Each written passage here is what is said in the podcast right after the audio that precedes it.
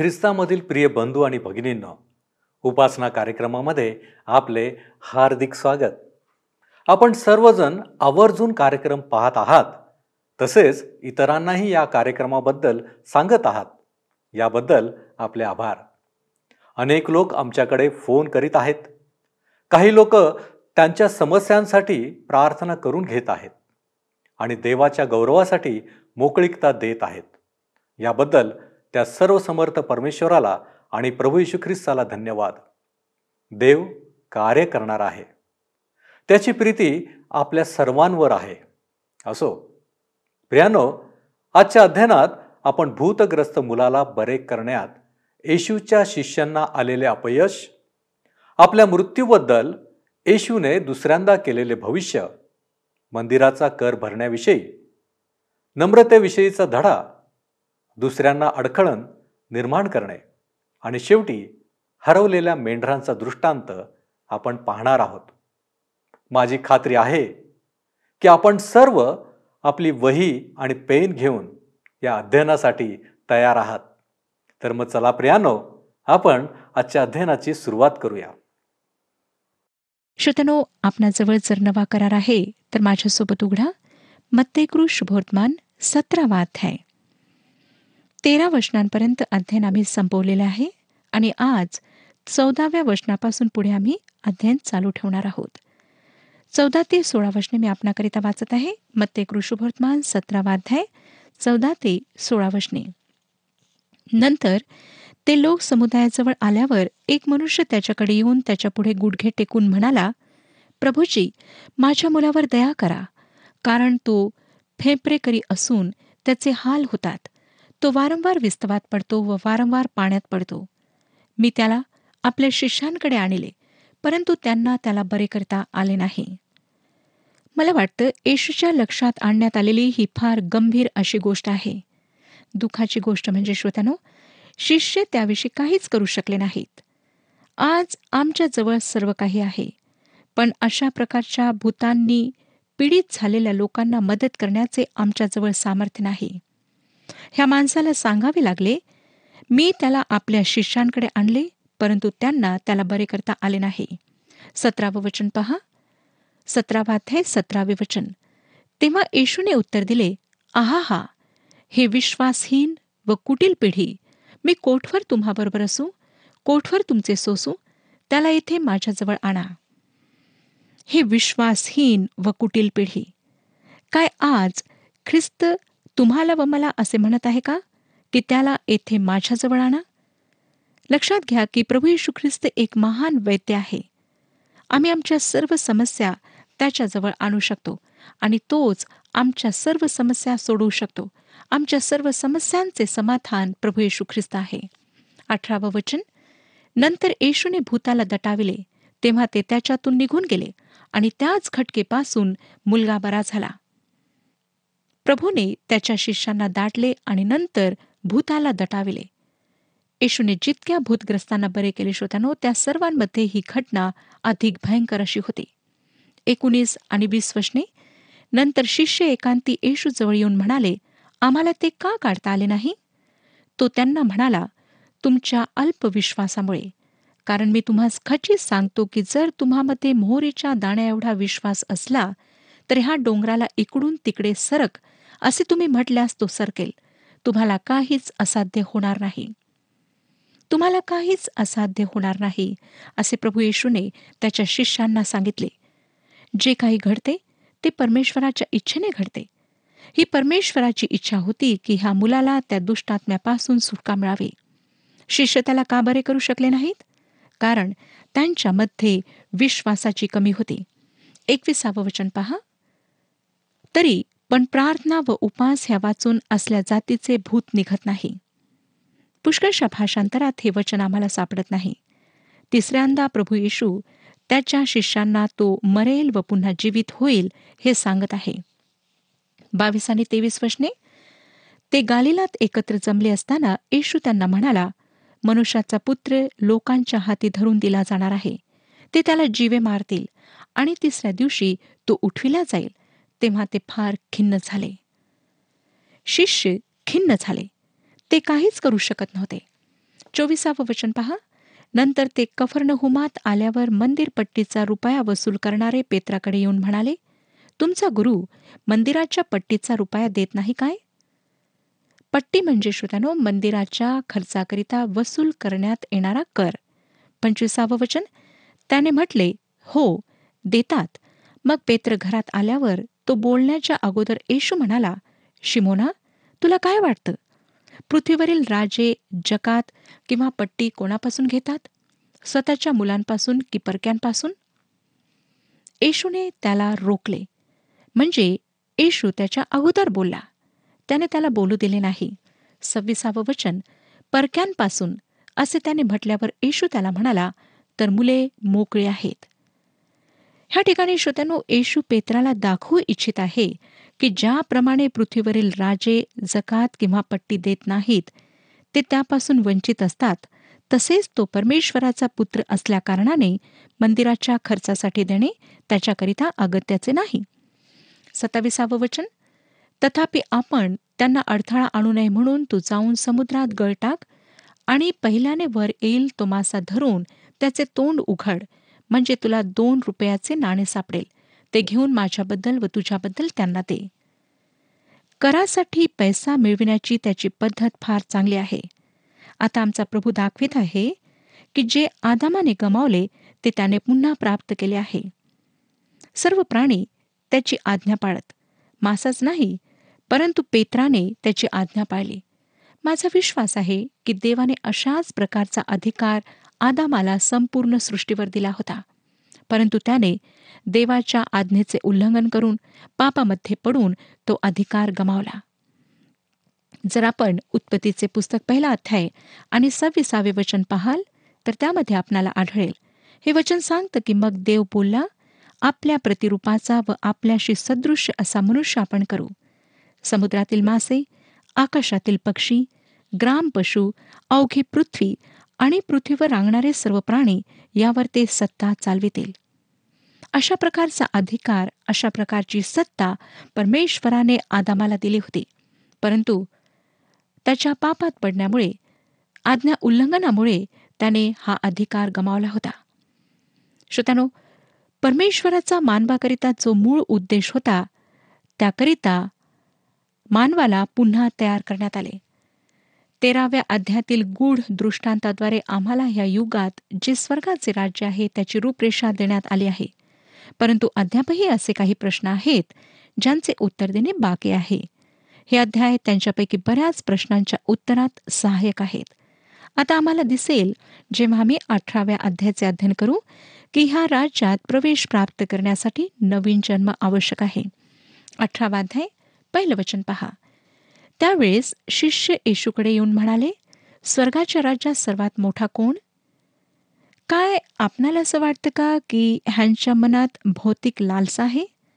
मला असं वाटतं श्रोत्यानो की हे लोक अशाच प्रकारच्या विषयावर चर्चा करीत होते आणि त्यांच्यापैकी दोघा तिघांना अवश्य वाटले की स्वर्गाच्या राज्यात त्यांना मोठे समजण्यात यावे.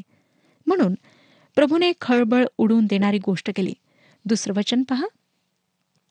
तेव्हा त्याने एका बाळकाला बोलावून त्याला त्यांच्यामध्ये उभे केले आणि म्हटले ह्यावरून आम्हाला काय सांगण्यात आले आहे? हे सांगितले आहे की हे लहान बाळक काही आड काठी मनात न ठेवता प्रभूकडे आले.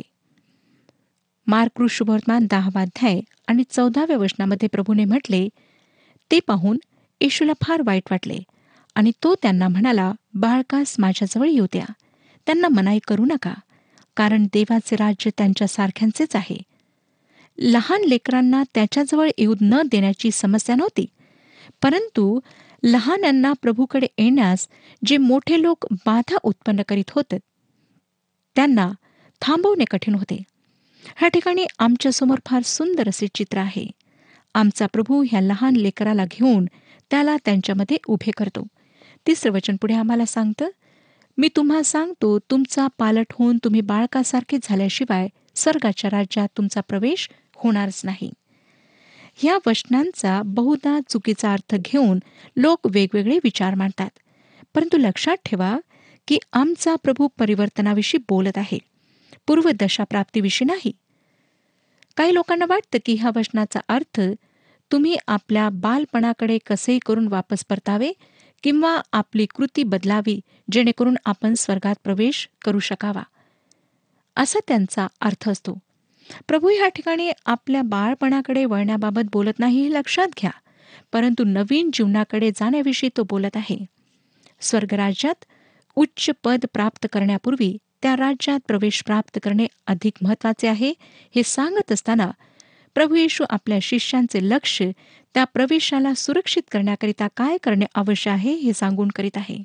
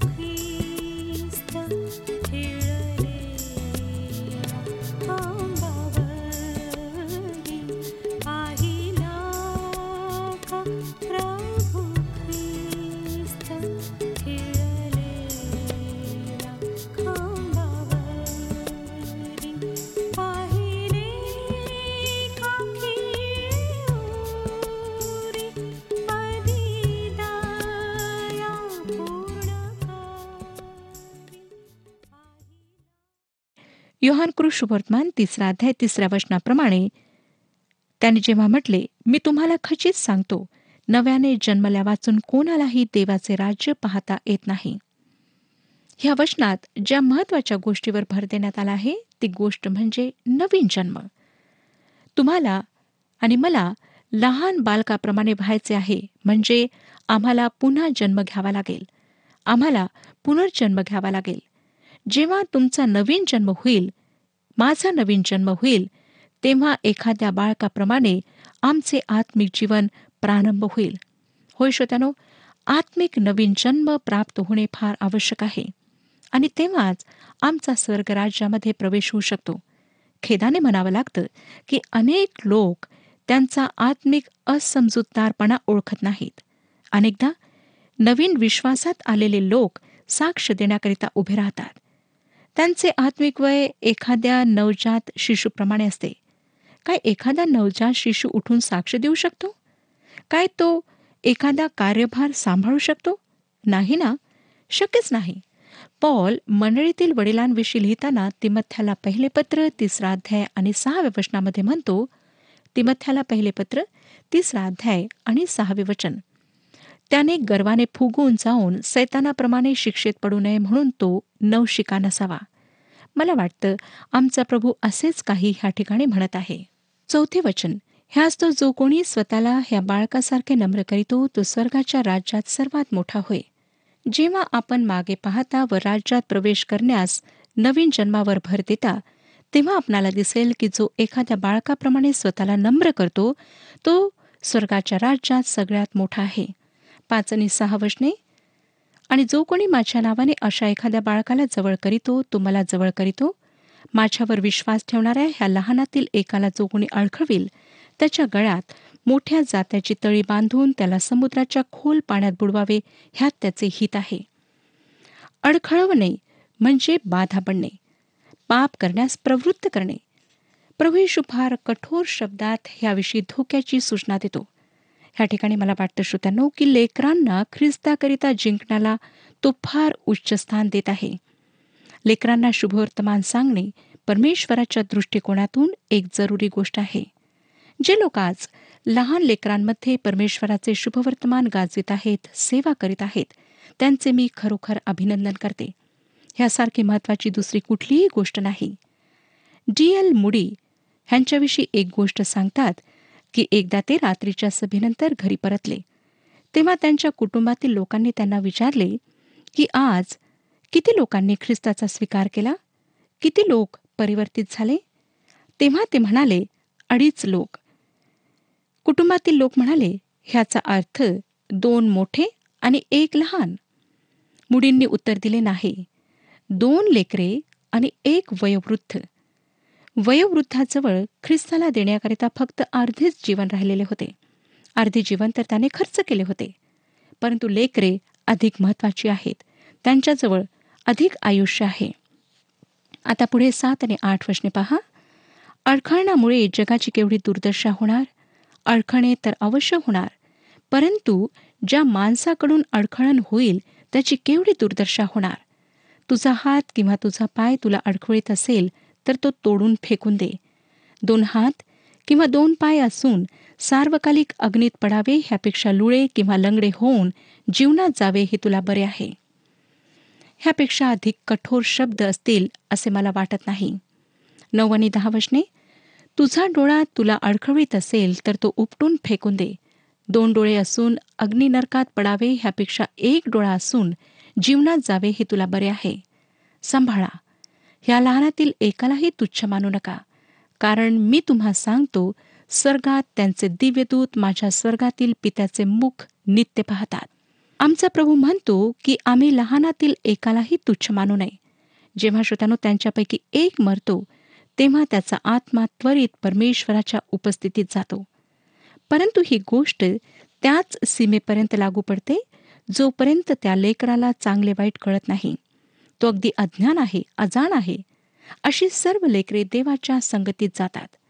जर आपल्या कुटुंबातील एखादे अगदी लहान अजान बाळक मृत्यू पावले असेल तरी ह्या गोष्टीने आपणाला समाधान होईल की ते बाळ देवाच्या संगतीत आहे. अशी बाळके स्वर्गात जातात.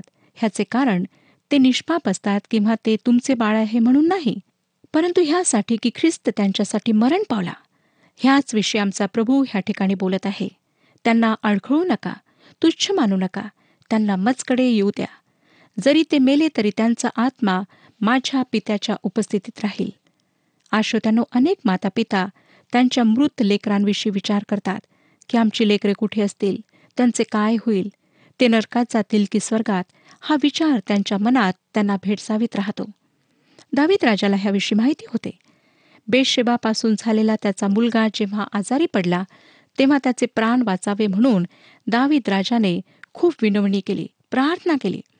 शमुलाचे दुसरे पुस्तक बारावाध्याय पंधरा ते तेवीस वचने ह्याविषयी आम्हाला सांगतात की त्याने उपास केला तो रडला व जमिनीवर पडून राहिला. परंतु जेव्हा त्याचा मुलगा मेला तेव्हा तो उठला आंघोळ केली कपडे बदलले व परमेश्वराच्या भवनात जाऊन त्याने उपासना केली.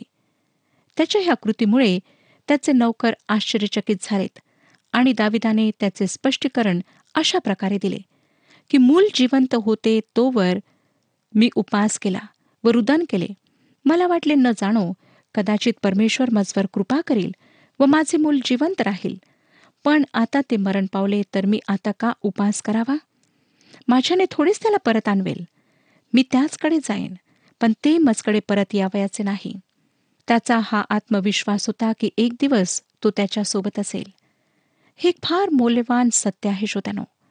जी बालके आपणाला सोडून गेलेली आहेत त्यांची चिंता न करता जे ह्या पृथ्वीवर तुमच्यासोबत जिवंत आहेत त्यांची चिंता करा.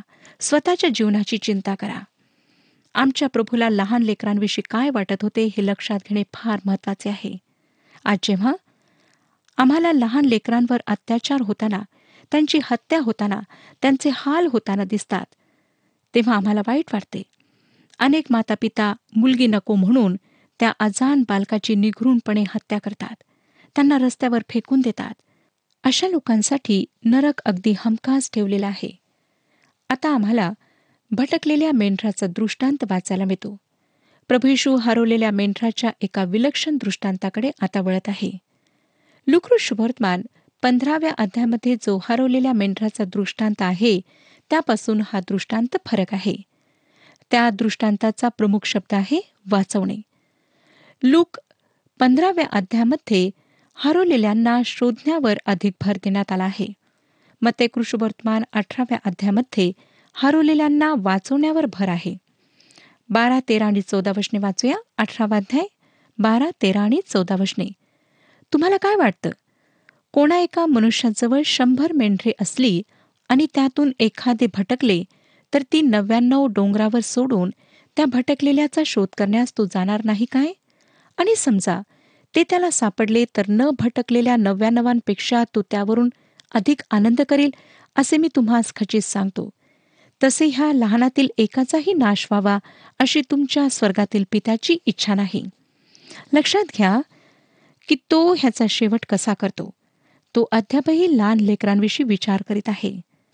चांगले वाईट समजून हिशोब देण्याच्या वयापर्यंत तो त्यांची काळजी घेईल परंतु मातापिता होण्याच्या नात्याने त्यांना ख्रिस्ताकडे आणण्याची जबाबदारी आम्हातील प्रत्येकाची आहे. देवाने एक महान जबाबदारी आमच्यावर सोपवलेली आहे. अनेक आईवडील लेकरांना परमेश्वराच्या मंदिरात आणून समर्पित करतात. आणि त्यांना वाटतं की आता आमचे मूल ख्रिस्ती झाले आहे. आमची जबाबदारी संपली. लक्षात घ्या की अशा विधींद्वारे कोणीही ख्रिस्ती होत नाही. ख्रिस्ती होण्याकरिता त्या व्यक्तीने स्वतः ख्रिस्तावर तारणारा म्हणून विश्वास ठेवणे आपल्या पापांबद्दल पश्चाताप करून त्या पापांचा अंगीकार करणे व ख्रिस्ताला तारणारा म्हणून हृदयात प्रवेश देणे आवश्यक आहे. ह्याबद्दल लेकरांचे योग्य मार्गदर्शन करणे त्यांना उचित शिक्षण देणे हे आईवडिलांचे कर्तव्य आणि जबाबदारी आहे. श्रोत्यानो आपण जे मातापिता आहात त्या मी आपणाला प्रश्न विचारते की काय आपण आपल्या लेकरांना ख्रिस्ती शिक्षण देत आहात? त्यांचे योग्य मार्गदर्शन करीत आहात? त्यांना पवित्र वचनांचे उचित शिक्षण देत आहात? जर नाही तर आजपासून सुरुवात करा. आपणावर परमेश्वराने जबाबदारी टाकलेली आहे की आपण आपल्या लेकरांचे चांगल्या प्रकारे संगोपन करावे. ज्या प्रकारे आपण शारीरिक भोजनाची आणि कपडा लत्ता त्यांना सर्व काही व्यवस्थित प्राप्त व्हावे ही पूर्णपणे कोशिश करता. त्याचप्रकारे त्यांच्या आत्मिक जीवनाची काळजी करा. त्यांना योग्य तो आत्मिक आहार द्या. तेव्हाच आपली लेकरे परमेश्वराच्या भयात आणि ज्ञानात वाढतील. आणि पुढे जाऊन ती देवाकरिता गौरवाचे कारण बनतील. म्हणून श्रोत्यानो आज आपली लेकरे कशा प्रकारे वाढत आहेत हे लक्षात घ्या. आणि त्यांच्या जीवनाकडे गंभीरपणे लक्ष द्या. परमेश्वर ह्या विषयात आपले मार्गदर्शन करू आणि आपणाला आशीर्वाद देऊ हा कार्यक्रम आपणास आवडला काय? आता आम्हाला एक मिस कॉल करा. आणि आपण पुढील विजेता होऊ शकता.